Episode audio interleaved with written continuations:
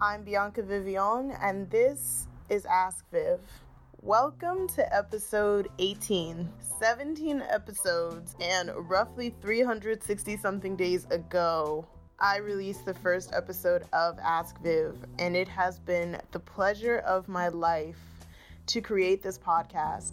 And today we are in for our best episode ever. And I know I say that every episode, but this episode we are going to have a very, very special guest. And what more special of a guest than my own mama? My name is Darlene Brooks Thomas, and I am Bianca's mother, Bianca Vivion.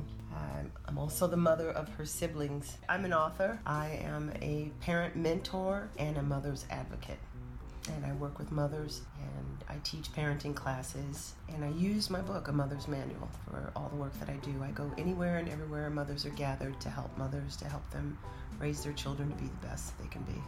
That's what I do. I'm so excited about this episode because so often you wouldn't even know it, but so many of you all who are parents and who are married or who are engaged or just in much more serious stages of your life than I've ever gotten to send me in questions and I'm never really able to answer them because I only want to give real advice that you can go out and follow. I want to give you real mantras to live by. I want you to be bettered by the things that I tell you to do.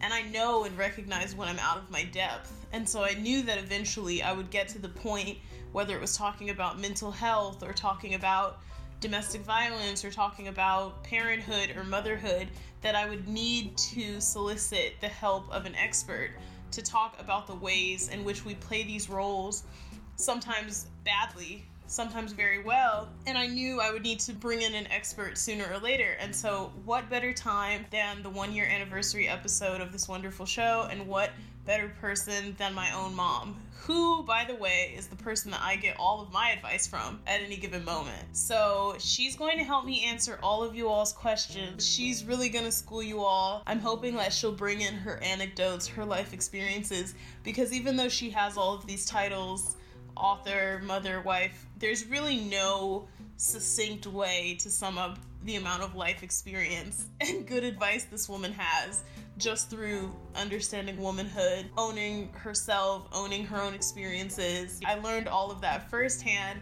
And it's almost funny because Ask Viv is really just a secondhand version of Ask Darlene that I've lived through the, the last 20 something years. I really think that there's something special about bringing generations together. It's very funny because even though me and my mom, we're also best friends. Like, I really do tell my mother everything, have no secrets, have no shame. And that's a very special relationship to have. But I think what's funnier is the ways in which we disagree and bump heads and defer. And I find that it's the things that have changed in a generational womanhood and just things that have changed in history. And I find that we're only getting better as time goes on.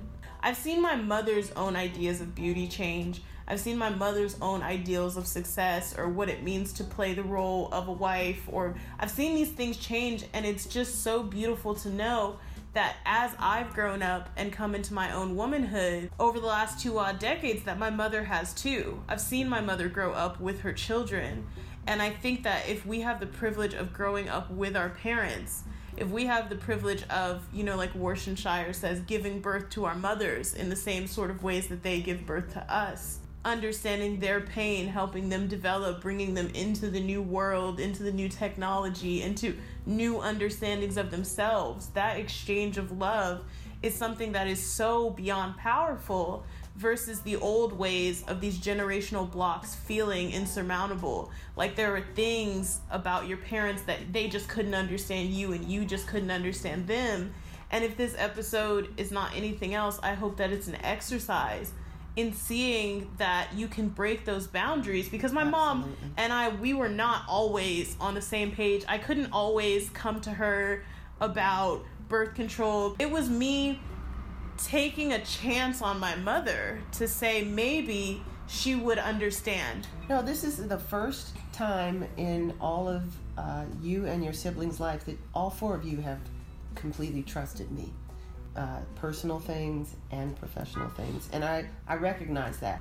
Uh, what one thing I think is special, and I hope that you find that in this episode is that all of the things that I talk about for the other 17 episodes about learning to love yourself so that you could love others, I learned that and internalized that so much from my mother.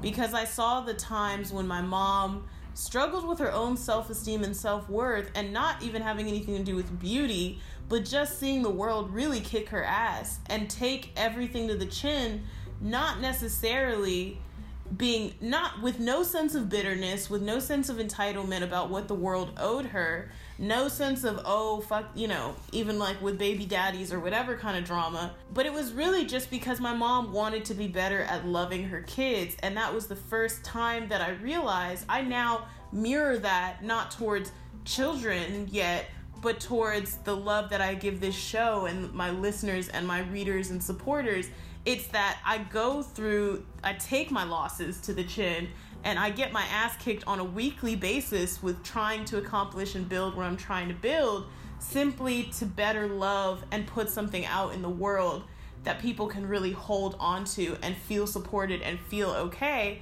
And it's so lovely to talk to my mom, not just because she's my mom, but because I want you all to know that that process was something that was generational that my mom did that for her kids so that I could do that for the world in a way. And that there's something deeply humbling about understanding that there's a source of that love that goes beyond me. And even for my mother, there's a source that goes beyond her.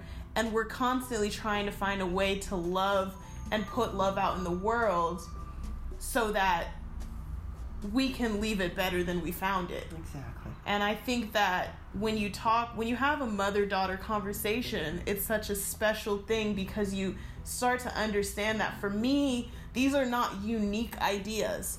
But also, you understand the kind of thinker I am for the simple fact that these are not things that I just got from a James Baldwin book. The idea of radical love, I articulated it through Baldwin, I articulated it through Du Bois, through King, through Toni Morrison. I articulated it through the tradition, but I learned it in my household.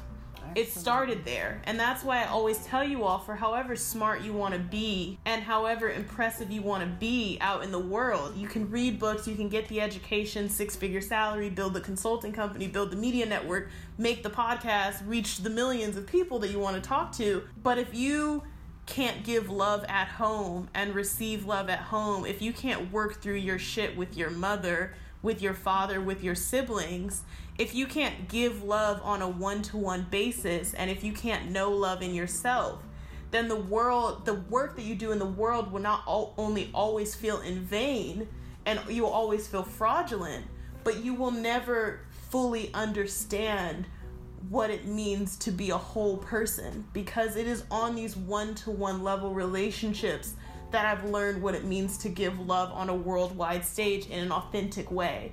I, when I was a kid, would give love to the world and I would be wanting to receive validation, and I always got the accolades, always got the awards, but would go home and not be able to give any love in my household. And I always felt that emptiness, I always felt that fraudulence, I felt shameful and like a liar to be able to talk about girlhood and womanhood on the radio, in the newspaper, but then not be able to tell my mom that I was on birth control or not be able to tell my mom certain things. And so it's now that I'm coming full circle in my world that I've built both in and outside of my house that I can feel like I can actually give these things to you all and it really be a true and real authentic gift. And so I thank you so, with that being said, I'm going to get right into these questions because I know that's your favorite part. Dear Viv, I am in love with a man who has moved on. This story is so long, it's ridiculous. I wasn't ready to be in a relationship, so I ended it. In hindsight, I realize I was in love and just afraid. My sister says that she notices when I'm around him, his demeanor changes. I'm not sure if it's because he loves me too, or if he feels awkward because he doesn't want to be bothered by me. This was a guy whose pain and sadness I felt when he was miles away and speechless. I'm stuck. What should I do? I will defer this to my mother. well, I feel like she answered the question first sentence because she said he's moved on. So you really need to move on too. I hope you have some photographs of him if you want to look at him every now and then. But there was nothing positive or just what do you do with that? You're in sadness, pain, moved on. Let it go. You move on and there it's over. That's it. I think I'm learning now that there's a very there's something very special about meeting people where they meet you. And I think that it's something that women are not taught enough because we're always it's partially hope and faith that we have in romance, but I think it's also being taught to overcompensate for men's lack of emotions. And I found that lately in business, I found in romance that there's really nothing honorable about attempting to love people who have no love for you. And I've been in so many situations, and mom, maybe you can speak to this, where I have just tried to meet a man over halfway and thought if I go 70% of the way, you'll meet me this 30. And I'm thinking, okay, well, I'm in love with you, but you've moved on. So as long as I continue to trail behind you, eventually you'll turn around and see me. And that's just never how it works. And it just takes up so much time and energy trying to love people who don't have that time, that effort, that love to give you, and just hoping, hoping, hoping it's going to change. It is just the fact of the matter. You have to move on if somebody else has moved on. It's recognizing that sometimes it's just not meant to happen it's just not meant to be. Yeah, well, that that happened to me once, and I, and I, I wrote a paper about it because I was so impressed by it, the way the guy just let go. And I was still there, like wondering what can we do, blah blah blah. And he basically had just checked out. It's like I live uh, in another country. This is not going to work. Goodbye. And I said, you know what? I really admire that because men get what they want. And I wrote about it and I called it "What's the Deal?" because men get their deal. They get what they need. If it's like I'm going to be married and I'm going to travel a lot on business so I can have my free time, or I'm going to play golf so I can be away, or I'm going to have a mistress. They get all their boxes checked. And women are always trying to figure out, like, where do I fit in his life? Where do I get in? What box can I get? And they don't have their own boxes to check. And it's like, you don't get your deal, but men are getting there. So, like, why don't you just focus on you and get yours? Because apparently you weren't what he needed. That's why he's moved on and you're still like trying to figure out what to do to get back and you know fulfill his needs and be what he needs and this and that what's your deal that's all that's what it boils down to. And lastly i would say that as you get older it takes a lot of time to want people who want you. I mean you learn your whole life as a child as an adolescent to just want people and that be enough to do the work. But it takes a lot of heartbreak and a lot of just training the muscle to only want people who want you and to only want them as much as they want you. I mean, it took me a really long time to stop wanting men more than they wanted me and thinking I was better for it. Because for me, I would be making excuses. I'd be like, this thing happened to this person, or this person doesn't have the capacity. And it took me a while that one of my standards was this person has to be as eager and as passionate and as dedicated to me as I am to them. It was not even a standard of mine. It took a really long time to get there after being so used up by people who maybe they wanted me, but not enough to show me the care and respect that I deserved. So, with that, I would say don't be anybody's fool. And if he's already moved on, then you should be moving as fast forward in another direction. Dear Viv, this summer I got married to the love of my life who has some serious mental health issues because of child abandonment, mostly PTSD. We've had to separate this year because we got into grad school in different places, and it's really exasperated my wife's depression, anxiety, and dysphoria. My wife recently broke things off with an abusive close friend at school, so now she doesn't have people that she feels that she can talk to and feels very isolated. Though we FaceTime each other every day and visit each other every other weekend for four days at a time, nothing seems to help her anxiety. She's scared I'll leave her, scared she's not good enough for me. And so every time I try to talk to her about something that bothers me in our relationship, she has a panic attack and dialogue becomes very difficult.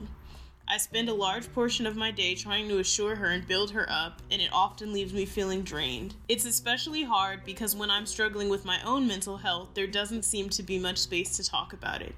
I want to have these conversations, but I don't want her to hurt herself. Besides her therapist, she doesn't have people she can turn to when she needs support. When we're together in person, our relationship is very beautiful, but when we're not, it seems very unhealthy. What should I do? I can't even pretend for three seconds to know the first thing about marriage. So I will defer to my mother. Yeah. I don't know how much this is about marriage as it is about um, just taking care of your own mental health. And I don't know if if you're in therapy as well, but it sounds like that you really have to be if you're going to sustain this relationship because you knew what you were getting into when you got married and marriage is so serious and it's supposed to be permanent and it, it, it's just a very difficult um, path to take if you have all of that other stuff going on and and you do. So you need to take care of yourself so that you can be whole in the relationship I feel like I feel like I feel like in marriage, when people get married, especially newlyweds, they try as hard as they can. They don't establish boundaries because it feels for people who are newly married like the last thing that you want is boundaries. And because you all already have a spatial boundary having to be in two different places, you've tried to overcompensate by expending yourself completely to your partner. And so you're left feeling drained because, other than not having constant physical access to you, she has complete emotional access, complete mental access, and you have not been able to carve out your own mental time and energy to give and dedicate to yourself. And even though marriage is a type of partnership, it's not a kind of ownership. You, can't take full ownership over her problems. To a certain extent, she has to be responsible for herself, and you have to trust her enough that she's going to partake in that process. And if there's something about your school schedules that's not working, then the reality of it is, as a married couple, you have to be willing to make compromises if that's the deal breaker maybe that it's a possibility that you can't be in grad school at the same time in two different places. Maybe she should not be in school at this time. Maybe you should not be in school at this time. I mean, if you were going to get married and you knew that grad school was going to be coming up, you had to know that there was some kind of way you all were going to have to work it out to be together. And it just doesn't seem like that, a realistic. That, that's very true, especially because people uh, and I, I use this all the time, do a pie chart and and just see how you're spending your time and see how many you know how to balance your life because it's hard to balance it enough if you don't look at it like right there write it on paper and say how much time i spend with this how much time i'm spending in school how much time am i spending for myself how much time am i spending with community relationship so on, so on so forth, because you may not even have the room to do all of these things. Sometimes you have to take something off your plate, just like, uh, just like you said, and see how you if, and see if you're equipped to do this. Make sure that she has the right therapist, because that therapist should be giving her tools to to work with so that she can fix herself. Yeah, so that and, she can do better. So make sure that that's happening because uh, I too have PTSD and I've had it for years. I it's I can manage it now, but thankfully I'm also married to a mental health clinician who knows this. Who you know we went into this marriage and he knows everything about me. But are you equipped to handle this? I don't know. This is something that a professional needs to handle, but you need to make sure that your wife is getting the best care that she can get and that it's working because I've known people that have been in therapy for years and years and years and years and years with the same therapist and just kept the same problem and really are just, you know, making some therapists wealthy and they're not getting better. So you make sure that she's getting the best care. And I would also have to say that this is why I always, so many times in this show, have talked about setting personal boundaries because I think that people get into all types of relationships, marriage included, and because you have what is now supposed to be a lifelong partner, you expect them to work out certain issues that you have. And so the fact that she has a fear that you're going to leave her, despite the fact that you all took vows, the fact that she's constantly trying to test your love just shows that she has her own things that she needs to work on as far as building out her own sense of personal security that have very little actually to do with your marriage. And you should be making sure in setting your boundaries that she's not using your marriage as a crutch to deal with problems that she had prior to marrying you. Because a lot of people look at these relationships as an escape from dealing with their own personal exactly. issues. And marriage not marriage, not motherhood, none of these things are an escape from the issues that you already have. You can't use people, you can't use a baby, you can't use a husband, you can't use a wife, you can't use people as an out or an avenue away from your own personal issues. It Yeah, just doesn't keep work. from doing the work yourself. Yeah, to keep from doing the work. Nothing's going to keep her from doing the work. And you need to enable her to do the work, not enable her in a, into codependency. Exactly. Because that's a lot of what it sounds like. And so I think part of the work that you have to do, we've talked about what she has to do, but you have to let go of your grip a little. You have to trust life a little, trust the relationship that you have, and you have to take care of yourself while also figuring out how you're going to rework how you all spend your time so that you can have a sustainable and lasting marriage and understand that if the marriage is the thing that has to be forever then the, there are other things that may have to take up other spaces and time have to be moved around people that have to move things that have to be given up temporarily or permanently to make it work dear viv how have you helped yourself out of feelings of hopelessness? What would you say to comfort your younger self? Advice about embracing aging? How have you gotten through periods of loneliness as you've gotten older in good and constructive ways? Well, I'm almost triple positive that this is directed towards my mother, but I would say, advice for me, I have no fear of aging. In fact, I'm constantly talking about how I can't wait to be 40. I can't wait to be 50 just because I've seen how beautiful and flourishing my mother has been. And I've actually always look at my mom's life and say that her best years are ahead of her, not behind her, despite living such a full, vibrant, and adventurous life. I only see it getting better. And I think it's because, mom, you embrace aging. It doesn't seem like a death sentence. I've seen you become happier. Like not. in I your am. 50s. I'm, I'm happier and happier. I get happier and happier and happier. But you know, it's so funny because I just I just uh, posted something on social media the other day and told everybody I'm, I'm 58 because I often get mistaken to be like younger than I am. And I'm just so thankful to be here because I tried it. Oh my God, I tried it so many times. It's a, you know, I know it's a miracle that I'm still here.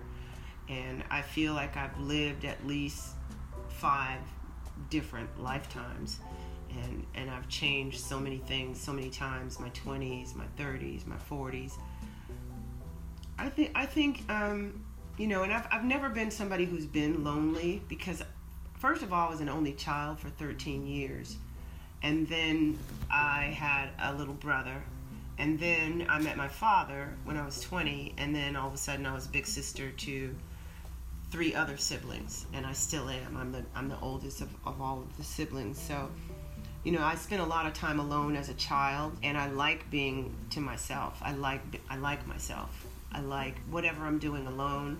I travel alone. I've taught my children to love themselves enough to enjoy their own company because I think if you don't enjoy being alone then you really are going to be hard to live with with anybody else. You know we just talked about being codependent. It, it creates codependency. Learn to enjoy your own company and you won't be lonely. You know, but I will say I do remember a vivid memory in my mother's life. I was in my second, I was in my first or second year of college, and I remember that my mom moved to New York from California, and she moved to upstate, middle of buttfuck nowhere, New York. and I remember she And lived, and she lived in the like this top floor tower of this like reformed Catholic school that became an apartment building, and it was literally a tower, and it was in the dark in the mountains, and I would go and visit her.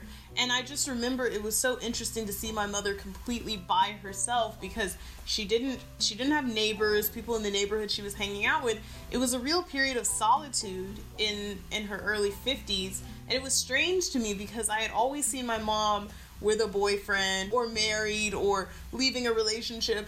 And it was so interesting to me to see her separate from any kind of rom- romantic involvement done with raising kids in the house, having sent all of her kids to school. And it was just strange because I remember thinking I would be terrified if I was alone, hmm. 50 something, in this random ass place, pretty much starting over. And that was right before she met her current husband and fell in love again and just turned into a completely different person. What do you think that time of your life did for you? That First of all, it was necessary. That was the first time I had lived alone in 26 years. Mm-hmm. Because once I had a child, I was never alone again. And I don't think a lot of people realize that. Once you have a child, you're going to be with that child for a long time. And then I had another child and another child and another child. But I had not lived alone in 26 years, so I was really excited about being alone. And I was living right over the Hudson River. It was beautiful. I had a rooftop, remember, a garden I can go sit. And um, it was just a lot of solitude. It was a convent, the part of the building that I lived in. So I, it was a sacred place, and it was a time for me to just get to know me. I did whatever I wanted to do in that. and you know, apartment. there's a, there's such a funny memory. I remember when you when you had a mouse in that house, and I remember you telling me that it was you coming to terms with your fear of mice, which it's like it's so interesting. Yeah, it was it, that made me very angry. But I mean, it's just interesting to think about the fact that when you ask about how you comfort your younger self, how do you embrace aging?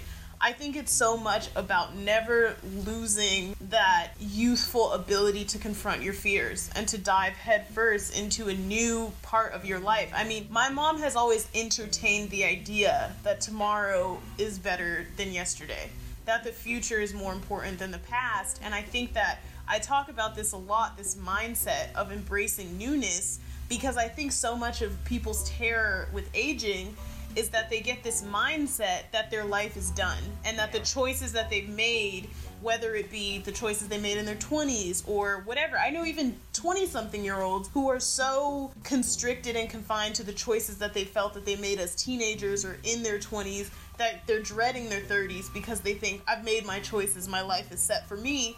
And I've seen my mom go through such low lows. It was not always, you know, married to a doctor, comfortable traveling. It was like she's gone through such low lows, but has never stopped entertaining the possibility that tomorrow is more important than yesterday. And I think that you're still entertaining that possibility. Yeah, well, I mean, because you have no grandchildren. That's so because I have faith, but I have right. grand dogs. I have, I have three grand dogs I love very much, and a grand cat. So um, I have a lot of faith Right. And I really do know and I recognize and I see every move that God has made in my life. And I've never, ever been apart from that. I, I went back to my Sunday school teacher when I was, I think, about 19. And I went and studied with her, the lady that was my Sunday school teacher when I was like seven and eight and nine years old, and had her teach me things, studied with her. I got baptized and then I just kind of went footloose, fancy free up on the world and just started moving around and living my life very freely, knowing that I was protected and I was very, always very faithful and always very hopeful and I never lose hope. And that's something that you absolutely cannot do. You know, I have recently lost a friend to suicide and that devastated me. You cannot make a permanent solution for a temporary problem never lose hope. You have to know that. You have to be aware of it. You have to really strengthen your discernment and ability to read things. Constantly look in the mirror at yourself. Tell yourself the truth. Things that you need to work on about yourself. And just stop lying to yourself. It's like unto thine own self be true means something for real. Because if you don't know what you need, what you you know, you can't be grateful who for what you, you already have, who you are, then you're just gonna be chasing your tail anyway. Lonely, uh, not wanting to get older. And I always, I always used to tell you guys, it's like, um, you know, when you you guys would tease me, be like, "Oh, you're old, mom," especially your sister. But I said, you know what? You're either old or dead. There's, you know, there's no in between. You get older, or you're dead and I'm thankful to be older. Dear Viv, you're so beautiful as far as I can tell from pictures.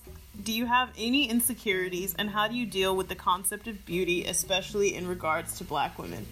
I have been saving this question for such a long time, but I think that when I think about my own self conceptions of beauty, for me, especially with black women, I think that I think that the issue with a lot of black women is that there's such this narrative that our whole lives until very recently we imagined white as beautiful and we perceived because of images in media and television and movies and magazines and advertisements growing up we saw whiteness as an equivalent to beauty that we have issues crafting our own conception or ideal of beauty for me actually this was never an issue because i have always seen my mom as the most beautiful woman i knew and the only thing i ever wanted to do as a kid was look more like my mom and I had these massive cheeks growing up, and I used to just suck in my cheeks to show my cheekbones so that I looked more like my mom. And I'd go dress up in my mother's shoes, and she had a closet that was only for evening gowns and formal wear, and then she had a closet that was only for shoes and accessories. And I just thought, oh, when I grow up, I just want to be my mom. And I think that there was something so powerful about my image and goal for beauty being my own mother not just because she was fabulous or on a vain level, but because it was an actual attainable idea of beauty. And so it's the reason I don't have a fear of aging. It's the reason why even my insecurities that I do have, they seem so much to me like vanity that they kind of change because some days I'll be like, oh, I'm insecure about my weight. When I was a kid, I was really insecure about my calf muscles because I have huge calves and I always would see these stick skinny girls who did not look very good in heels that had these really really small legs and I'd be like, "Oh, well, you know, everybody has small legs. That's beautiful. Everybody looks like this or looks like that." But then I would just come home and see my mom and I'd be like, "Well, this is the most beautiful woman alive and she looks just like me." So, mom, I want you to talk about your own conceptions of beauty and how you've dealt with your own insecurities or how you formed a personal standard of beauty, especially as a black woman aging. I know that's a lot, but yeah, it is a lot. But you know, I I prob I was insecure about the way I looked when I was a kid because my mother used to tell me all the time that I was pretty, and I thought she was insane.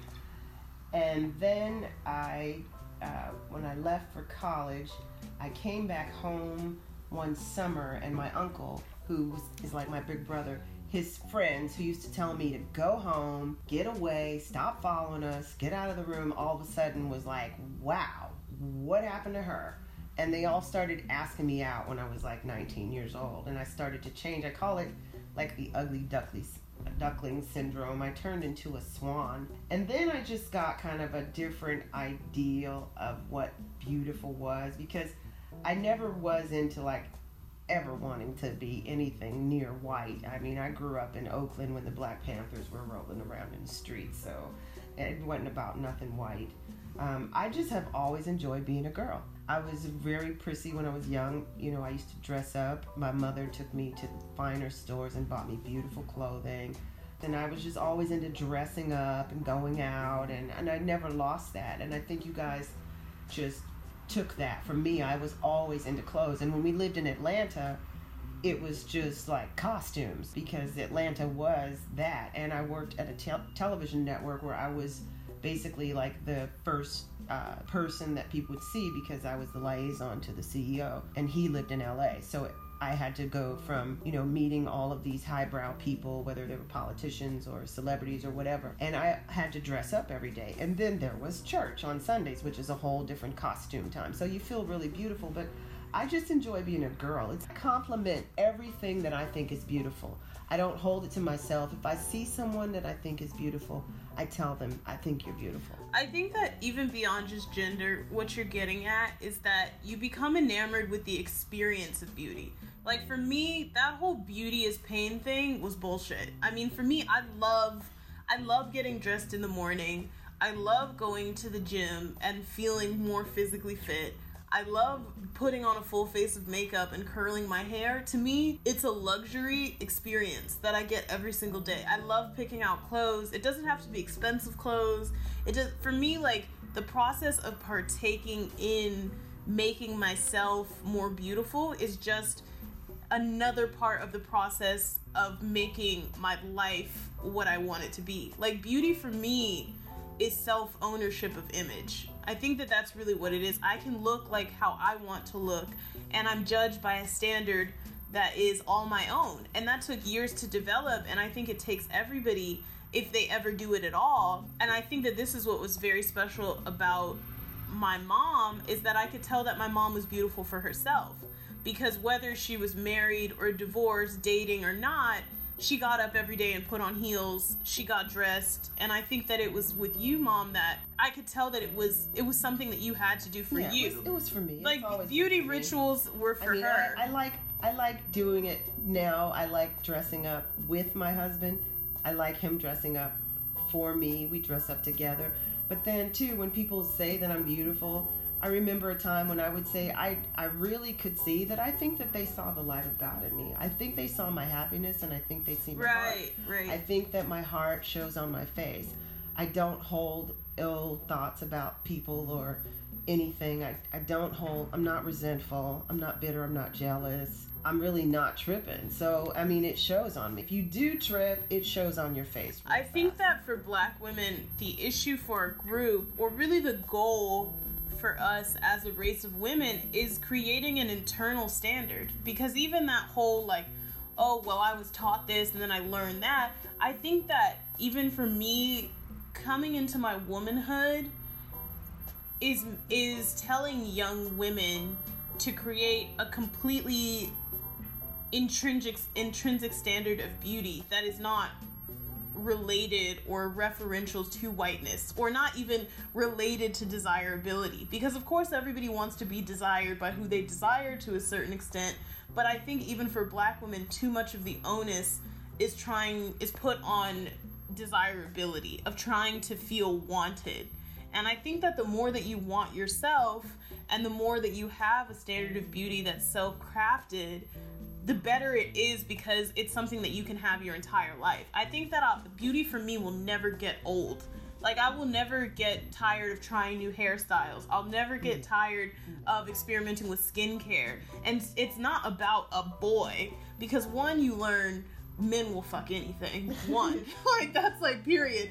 And two, it's about an internal practice that just comes from curating the life that you want. And it's also understanding that there is something godly about beauty. There's something that Yeah, there's that's what I said about like dressing up to go to church. It was like Right. an honor to do that, to show up Right. that way. But another thing I think that we really need to not do is to like judge other people the way that they look. I I see on the Right. internet young people are really really hateful too. They call people ugly. That's something I've never done.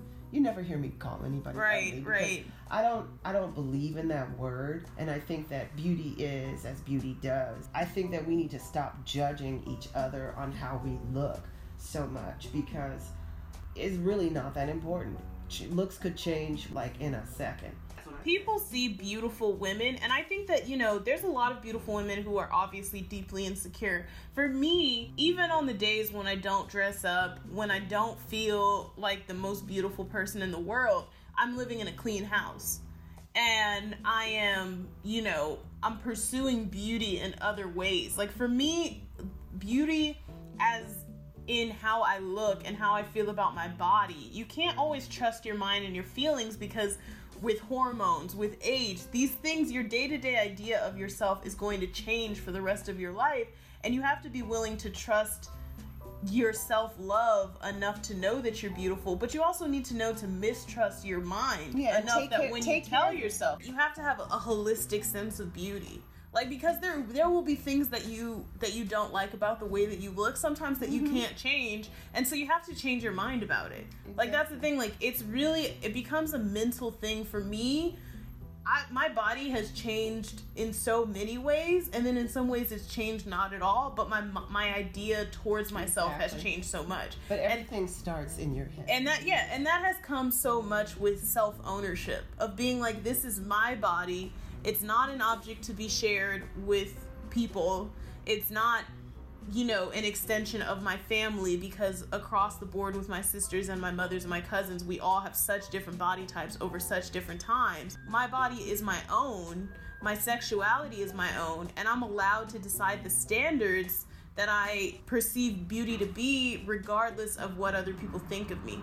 And it's very difficult for black women, especially because we're sexualized at such a young age, to self own our notions of beauty because we're taught that beauty is inextricable from desirability. And I think a lot of women across races deal with this where you're desired before you feel beautiful.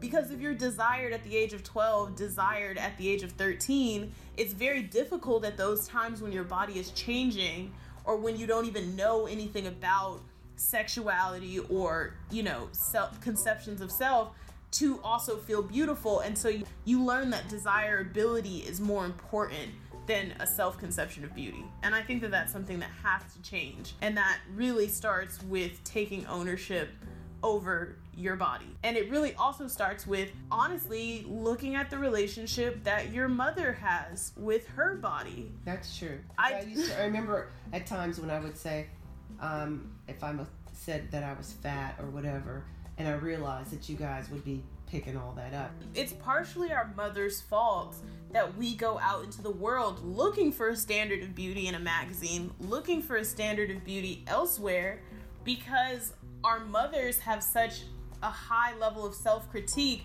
or they're not desired by our fathers or whatever it may be. I remember Yeah, or just never seeing a mother being I remember desired by your father. My yeah, my my father. dad, I remember my dad used to say your mother was the first first dark-skinned woman I was ever with as if it was some kind of issue. He would say, "Oh, but you know, your mother has a white nose. She has a Caucasian nose." And it was just ignorance, but I realized that it was a standard that I judged myself off of the way that my dad felt about the way that my mother looked. And until you reconcile with that dynamic in your household, the root of the issue, how you feel if, if y'all don't think if as a woman you yeah. don't believe that your mother is beautiful it's very difficult to create a conception of self that you think is beautiful. Because the person you're gonna look like when you're 50 guess what? That's your mom. That's the closest thing to it. That's your dad if you don't yeah, have or your grandmother, and right? You know, I look a lot like my grandma Sadie too. Just like I'm saying, get over it. Get over the looks. I told a teenage girl once that she was beautiful, and she just like scowled up like, ew. But I said, you know what? Your eyes are looking out. You really can't see what I'm saying.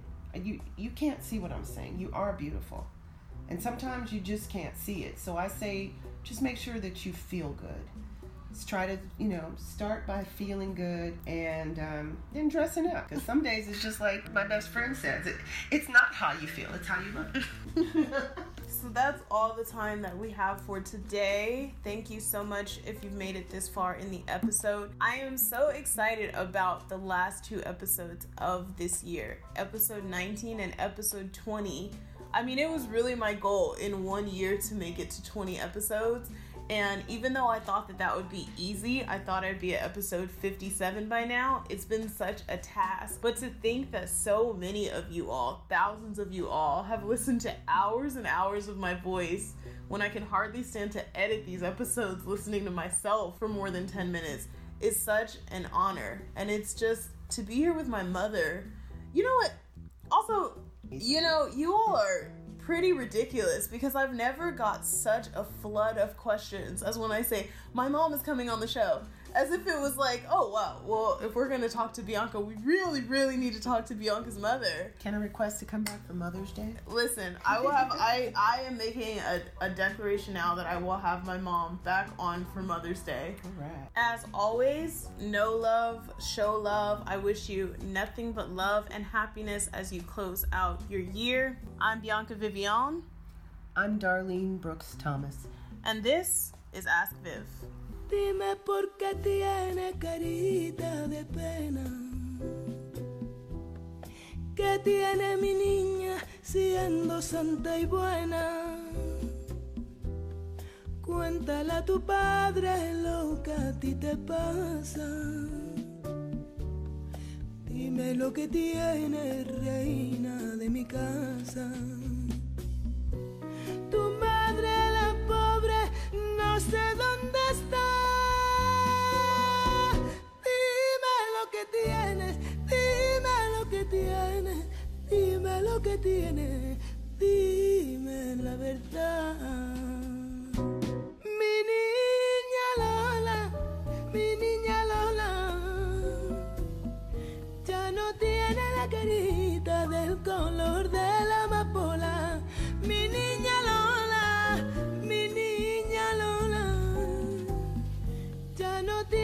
carita del color de la amapola.